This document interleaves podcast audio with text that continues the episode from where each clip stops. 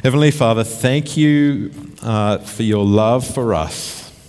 Thank you for how you have been at work in our church for many years, making disciples uh, from many nations.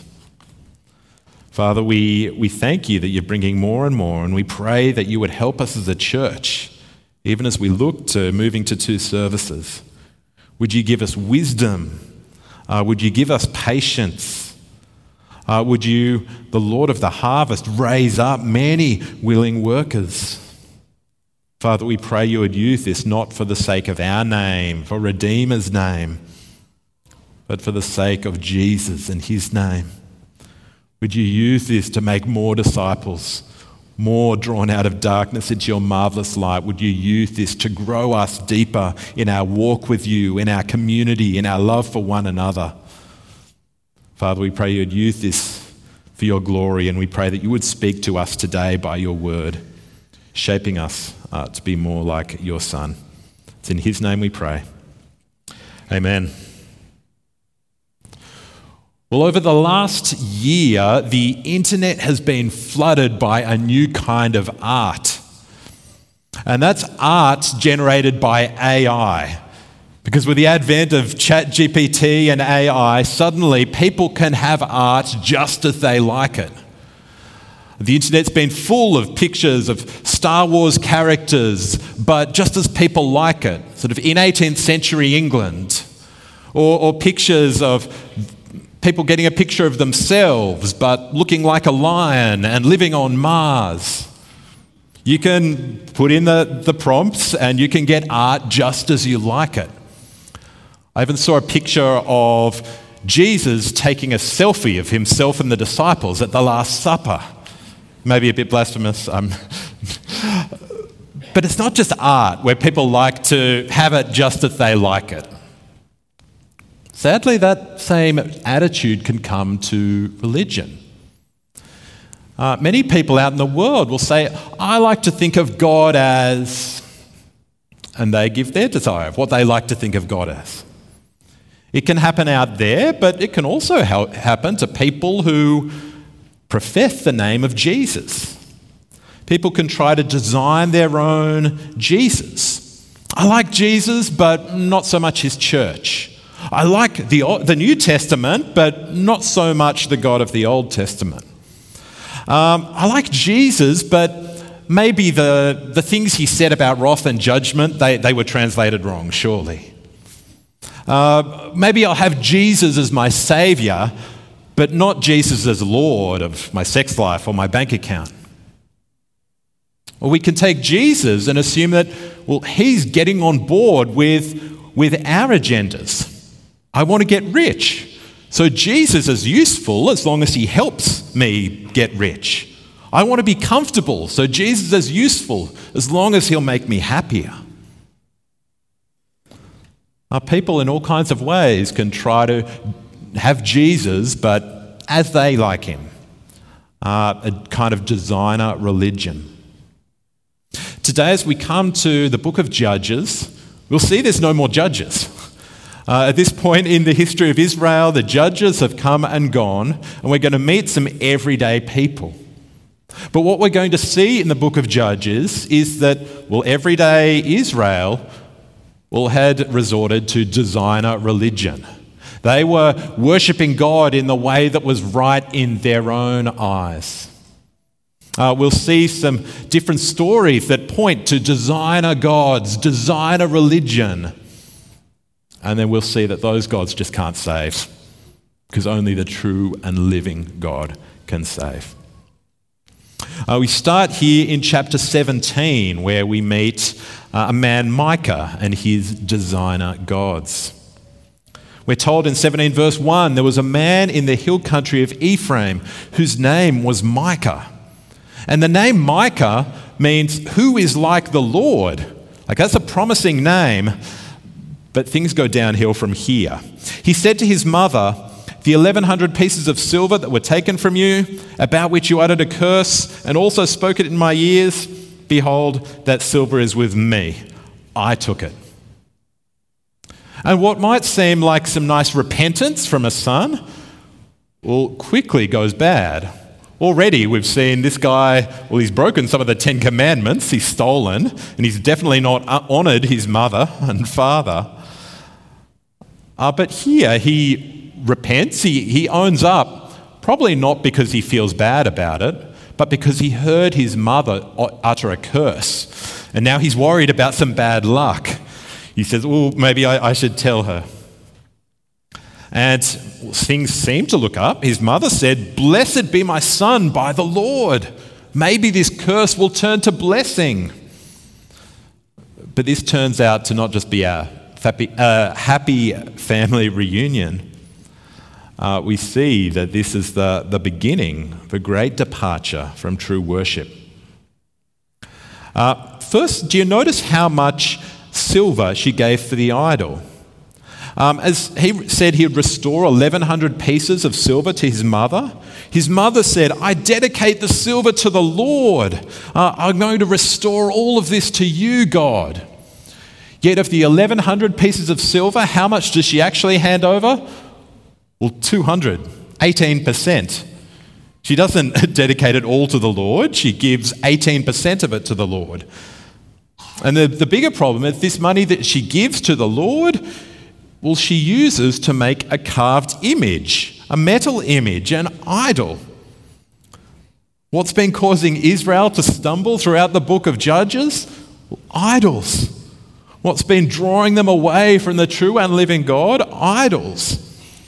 Yet here, Micah's mother consecrates the silver to the Lord, gives part of it, and uses it to make an idol. Uh, we're told it then sits in her son's house and her son doesn't just keep it around because, like, hey, my mother gave me this gift, I've got to keep it. Uh, he gets in on the action too. In verse 5, the man Micah had a shrine, and he made an ephod and household gods, and ordained one of his sons who became his priest. This man Micah creates a full worship setup in his own home. He no longer needs to go to uh, the central place, the place that everyone else does to worship the Lord. Now he's got his own gods, he's got his own idols. He even calls one of his sons a priest. Now he can worship from the comfort of his home. We're told in those days there was no king in Israel. Everyone did what was right in his own eyes. That sums it up well. Micah was into my kind of God religion. He was into designer religion. He designed his own gods, uh, what he could do from home. And well, Micah well, should have known Deuteronomy 12. Deuteronomy 12 had warned about this. Uh, in Deuteronomy 12, 4 and verse 10 and verse 13, repeated the same idea. It said that when you enter the land, you'll only worship in the place the Lord will choose. You go to the place the Lord has chosen, and there you go, and there you worship. But Micah has said, Well, I can worship from home. I'll just get all the right stuff. I've got some gods, I've got an ephod, I've now got a priest, my son.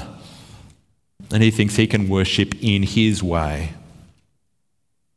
Deuteronomy 12, verse 8 said, You shall not do according to all that we're doing here today, everyone doing whatever is right in his own eyes.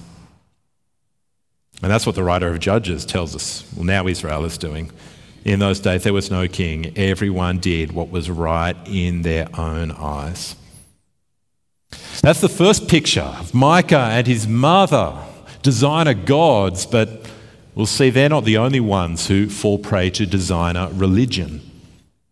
In 17, verse 3, we hear that there was a young man of Bethlehem in Judah, of the family of Judah, who was a Levite, and he sojourned there. And the man departed from the town of Bethlehem in Judah to sojourn where he could find a place. And as he journeyed, he came to the hill country of Ephraim, to the house of Micah. And Micah said to him, Where do you come from? And he said, I'm a Levite of Bethlehem in Judah, and I'm going to sojourn where I find a place. So it starts off innocent enough. This is a Levite from the tribe who were to be priests. And, and that that, tribe, the Levites, they weren't given a particular part of land to live in when they entered the promised land. They were told that the Lord would be their inheritance. They were to serve the Lord, the other tribes were to take care of them. He'd been there in Judah, but now this Levite was wandering around. Um, and Micah says to him, Well, stay with me and be to me a father and a priest, and I'll give you 10 pieces of silver a year and a suit of clothes and your living. Micah sees a chance for an upgrade. He's already got his worship at home set up, but now he can get rid of his son and get a real Levite as a priest. Uh, Micah is creating his own designer religion because now he's found a real Levite. And while this Levite was meant to have God as, in, as his inheritance, this Levite was to be given priestly clothes. Well, Micah says, Well, I'll give you a job. Um, I'll give you a suit of clothes. I'll pay you. And we're told, verse 10, the Levite went in. The Levite was content to dwell with the man, and the young man became to him like one of his sons. And Micah ordained the Levite, and the young man became his priest and was in the house of Micah. Micah was into creating his own religion, he was into design a religion, but so with this Levite. The Levite was meant to be a priest to point others to God. His inheritance was meant to be the Lord. Yet this Levite took a bit of silver, um, a nice house, and he took up a job. We're told he was ordained he was declared to be, to be fit for ministry well, by Micah himself. This Levite was self interested. Um, and the writer can't even bear to really call him a Levite anymore. We're told the young man became to him like one of his sons. The young man became his priest. This Levite was no longer God's priest, uh, he was Micah's personal priest. Micah has bought religious services. Micah's got this full worship set up now with a proper Levite. And in verse 13, he says, Now I know that the Lord will prosper me because I have a Levite as a priest. Because he's got the full set. Uh, so now God has to bless him. Now, Micah, I'm guessing he might have had actually a verse from Deuteronomy 12 on his phone. You know, we can take verses out of context and not look at the verses around them. Uh, Micah might have had this, this verse on his phone Deuteronomy 12, verse 7. Uh, there you shall eat before the Lord your God. You shall rejoice, you and your households, in all you undertake, in which the Lord your God has blessed you. Micah spoke about the Lord, Yahweh, the God of Israel. Uh, Micah believed that this Lord would bless him. Yet Micah was ignoring even the rest of Deuteronomy 12 that said, You worship in my way, in the place that I give you, and nowhere else. Micah was using the priest and his gods and well, God himself as a lucky charm. But sadly, that, that kind of thinking can creep into our trust in the Lord. Do you ever, you ever tempted to think, now the Lord will prosper me because I've prayed the right prayer? Now the, I know the Lord will prosper me because I've been reading my Bible every day. Now I know the Lord will prosper me because, well, I've become a member of the church. He's got to prosper me now. Well, here we're reminded that, well, we don't manipulate God.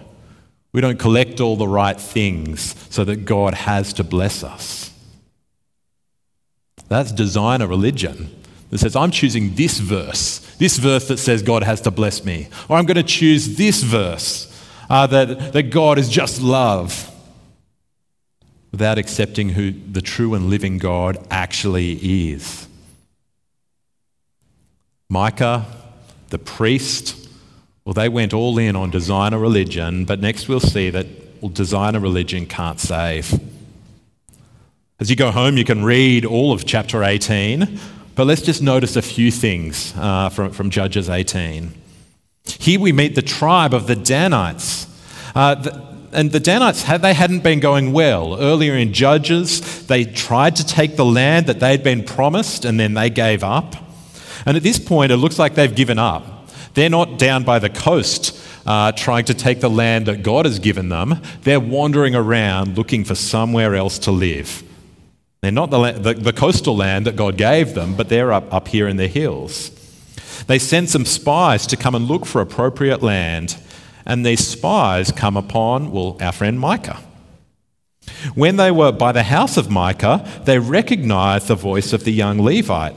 And they turned aside and said to him, Who brought you here? What are you doing in this place? They might have recognized his accent or, or something. What's your business here? And he said to them, Well, this is how Micah dealt with me. He's hired me, and I've become his priest. And they knew it was pretty weird for a Levite to be hanging out here. They knew it didn't belong, but they see an opportunity, also an opportunity for blessing. They said to him, Inquire of God, please, that we may know whether the journey on which we're setting out will succeed. And the priest said to them, Well, go in peace. The journey on which you go is under the eye of the Lord. This priest blesses them and says, Yes, God is with you. The Lord uh, he's going to bless you. Well, God, but God hadn't told them to take land in this area. God had given them land down by the coast. Uh, but they had found someone, they'd found a priest who was willing to bless their agenda. We want to take some easier land, and we found a religious leader who'll say, Oh, yeah, God will bless you in this. And we're told in verse 7 well, the five men departed and came to Laish and saw the people who were there, how they lived in security after the manner of the Sidonians, quiet and unsuspecting, lacking nothing that the earth is possessing and possessing wealth, and how f- they were far from the Sidonians and had no dealings with anyone. Hey, to take the land that God had promised them, that was going to require some hard fights against the Philistines. Yet here they've found a quiet, unsuspecting people. In Laish, no one will hear you scream. They said, hey, we could attack these and no one will know. They're unsuspecting, they're going to be easy. And isn't it convenient that what is easy, they find someone who says, well, oh yeah, God will bless that. Yeah, you, you, take the easy option. You, you attack the quiet, unsuspecting people with no one to help. Yeah, that's definitely God's will for you. Uh, and the story rolls on from there, verse 9. They come back to the camp and say, Arise, let us go up against them. We've seen the land, it's good. Will you do nothing? Uh, do not go slow. Enter in and possess the land. Uh, as soon as you go, you'll come on an unsuspecting people. So they send 600 people with the apparent blessing of the Lord to do what's easy and to just do what their own hearts want. They're doing what's right in their own eyes. They try to take a land for themselves from the most unsuspecting and the most defenseless people. But they've got an important stop to make on the way. In verse 14, the five men who'd gone out to scout the country of Laish said to their brothers, do you know that in the houses, that in these houses there are an ephod, household gods, a carved image, and a metal image? Now therefore consider what you're to do. He said, This guy Micah has some cool stuff in his house. If you're going to plunder these cities, you might want to make a stop on the way. And they know what to do. Verse 18 when these went into Micah's house, they took the carved image, the ephod, the household gods, and the metal image. The priest said to them, What are you doing? And they said to him, Keep quiet, put your hand on your mouth, and come with us, and be to us a father and a priest. Is it better for you to be a priest of a house of one man, or to be a priest to a tribe and a clan of Israel? And the priest's heart was glad. He, t- he took the ephod and household gods and the carved image and went along with the people. So these people have seen what they wanted. They'd seen what was right in their, their eyes. They said, Well, we're going to take that. Uh, we're going to take the city we want from unsuspecting people. Uh, we see some cool worship gear, and we're going to steal that too. And we see the priest who's only out for himself. Well, he sees an opportunity for a promotion. They're going to give him more money. He'll be a priest now, not just to one man, but to a tribe. We're told the priest's heart was glad. This was a good day for this priest, apparently. And then they get back to their mission. Verse 27 The people of Dan took what Micah had made and the priests who belonged to him, and they came to Laish, to a people quiet and unsuspecting, and struck them with the edge of the sword and burned the city with fire. There was no deliverer because it was far from Sidon, and they had no dealings with anyone.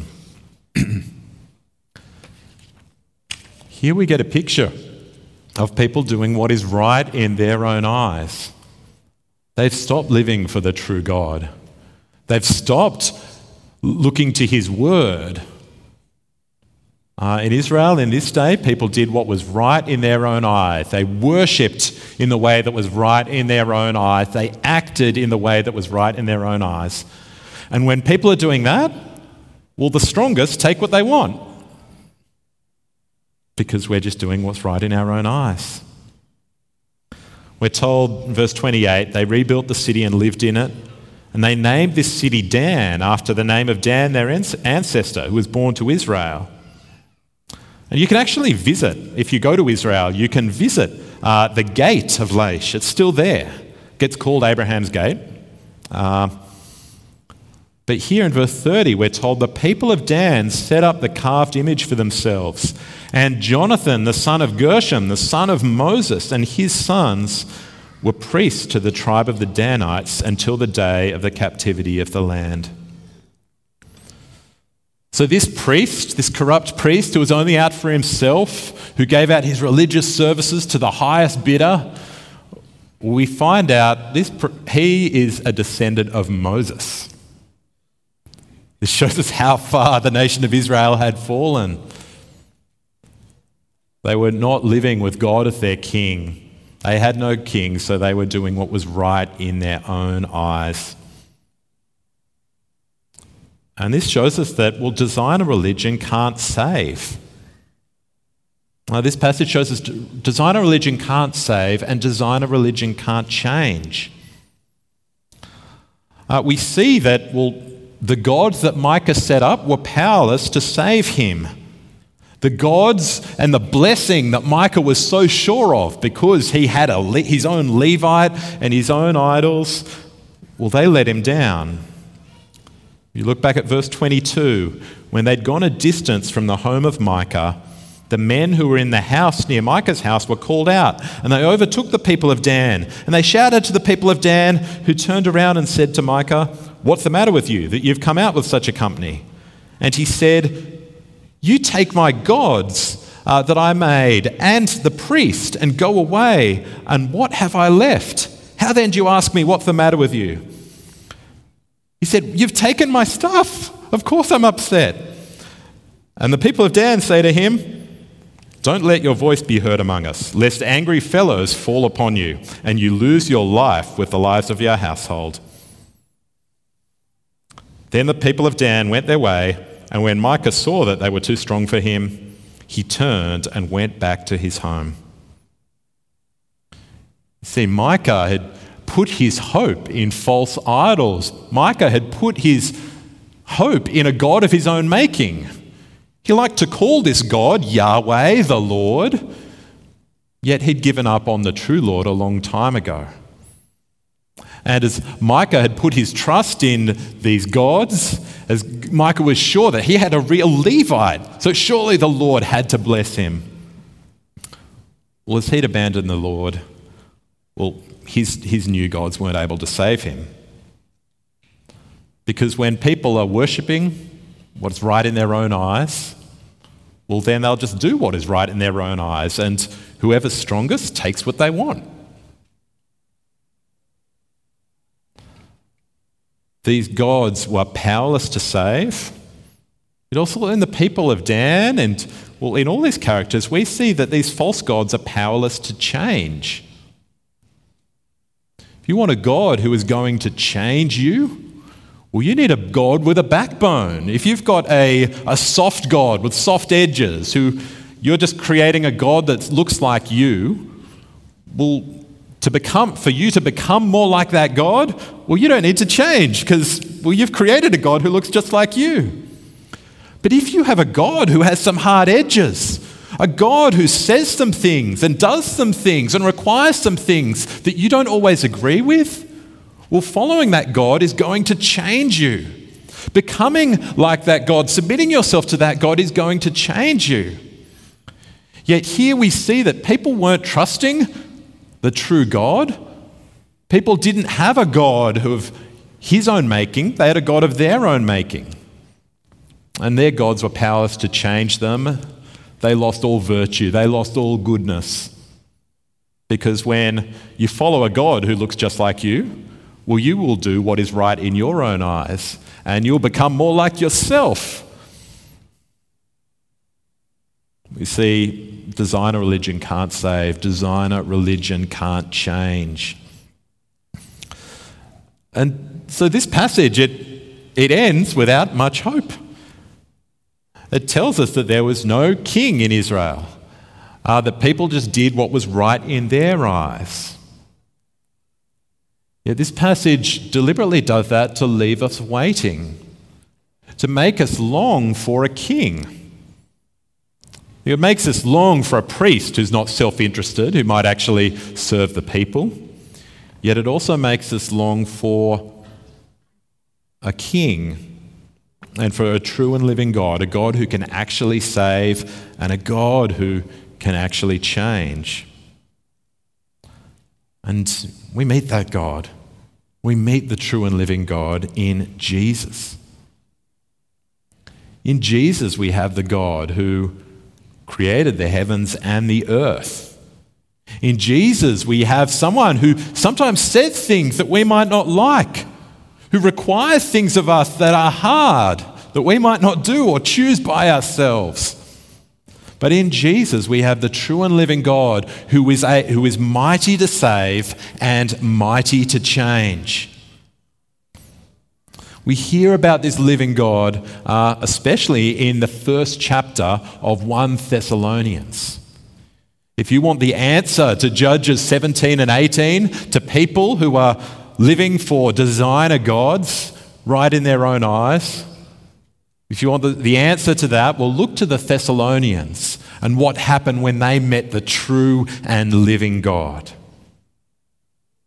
We read from 1 Thessalonians chapter 1 verse 2. We're told we give thanks to God always for all of you, constantly mentioning you in our prayers, remembering before our God and Father your work of faith and labor of love and steadfastness of hope in our Lord Jesus Christ.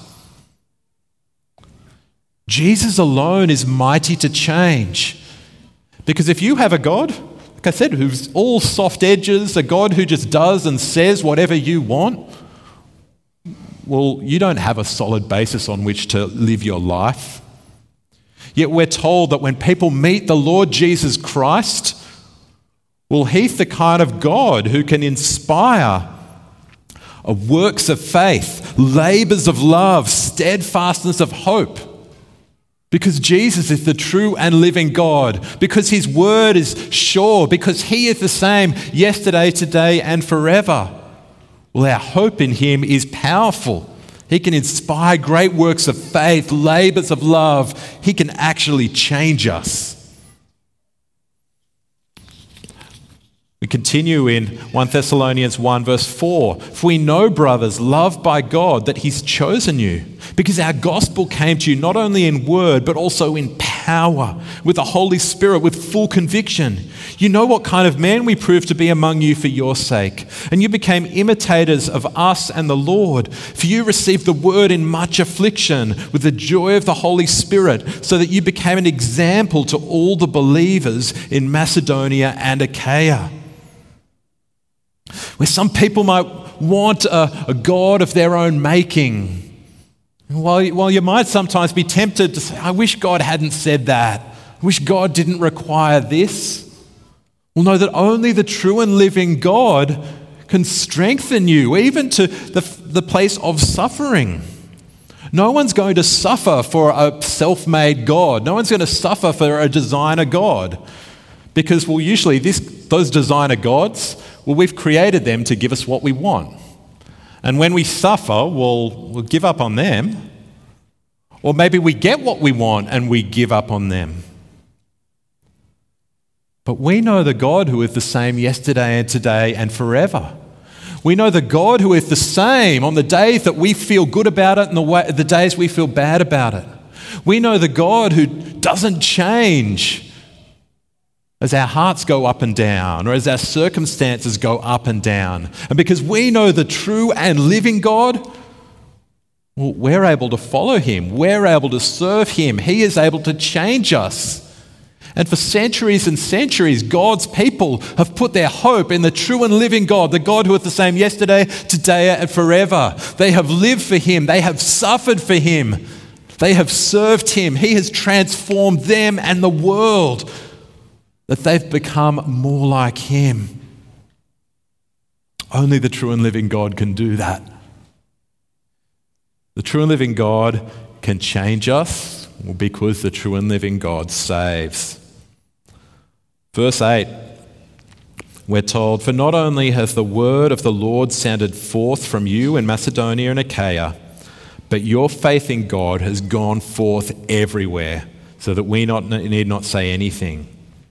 For they themselves report concerning the kind of reception we had among you and how you turned to God from idols to serve the true and living God and to wait for his Son from heaven, whom he raised from the dead, Jesus, who delivers us from the wrath to come. Jesus is the true and living God, and Jesus alone is mighty to save. Because he saves us not just from our circumstances or from worldly things, he's able to save us for eternity. Friends, this chapter, 1 Thessalonians 1, is very precious to me because when I was 17, it was the first sermon I ever heard. I'd never heard a sermon or a Bible talk, uh, but a friend invited me and I heard 1 Thessalonians chapter 1 preached. And God used this passage to open my eyes. I heard this and I realized that I wasn't worshipping statues or kind of formed idols. But I'd put my hope in worldly things. I trusted that having the right friends was going to make me happy. I trusted that uh, doing well at school and university was going to make, secure a good life for me so that I had to be blessed. Yet in hearing this, I realized that I didn't just need a happy life or good friends or money or, or success or a career. I needed to be rescued from wrath. People serve all kinds of idols, whether it's bowing down to statues or living for their bank account or the approval of others. People serve those idols to get worldly things, to get worldly blessing, to get health, to get rain, to get approval. Yet, what we need more than all of those is eternal life. We need to be saved from the wrath to come. And in Jesus, we have the one who alone can deliver us. In Jesus, we have the one who lived the perfect life for us, who died the death we deserve, who rose again so that we might be saved from the wrath to come. So, friends, as you look to your God, We'll rejoice that that God isn't a God of our own making. Next time you read something in the Bible that sounds like, oh, I wish God maybe hadn't said that, or I wish God didn't ask me to do that. Rejoice that you don't have a God of your own making, because that God would be powerless to change you and powerless to save you. Rejoice that we have a true and living God who is the same yesterday, today, and forever. That we have a God whose ways are higher than our ways, whose thoughts are higher than our thoughts. We have a true and living God who saves, a true and living God who is with us and will never leave us or forsake us. We have a God, Jesus, who can save and can change. And friends, if you're not living for Him, if your hope for the future is in worldly success or comfort, or if your hope for eternity is in what you do, in maybe praying the right prayer or joining the right church, again, know that you can come to the true and living God. Turn from those idols, turn from all other things, trust in Jesus, and you'll find him faithful, faithful to save, faithful to change. So let's pray. Heavenly Father, thank you for Jesus. Thank you that He is the true and living God. Thank you. Thank you that He said things that sometimes rub us the wrong way. Uh, sometimes, thank you that He does not reflect us in all of our desires and all of our ambition. Thank you that He alone is God. So, would you help us to submit ourselves to Him? Would you help us to turn from idols? Whether those things that are made, whether those things that we hope in of this world, would you help us to trust in Jesus? Would you help us to rejoice in His unchanging word? Would you help us to worship you as you have called us, as you have commanded us? Would all of your word be precious to us? And Father, I pray that everyone here would know the hope of trusting Jesus who delivers us from the wrath to come. And that all of us would know the privilege, the joy of being transformed from one degree of glory to the next, from darkness to light, into His likeness. Father, thank you that you are the same yesterday, today, and forever. So help us rest and rejoice in you. In Jesus' name we pray. Amen.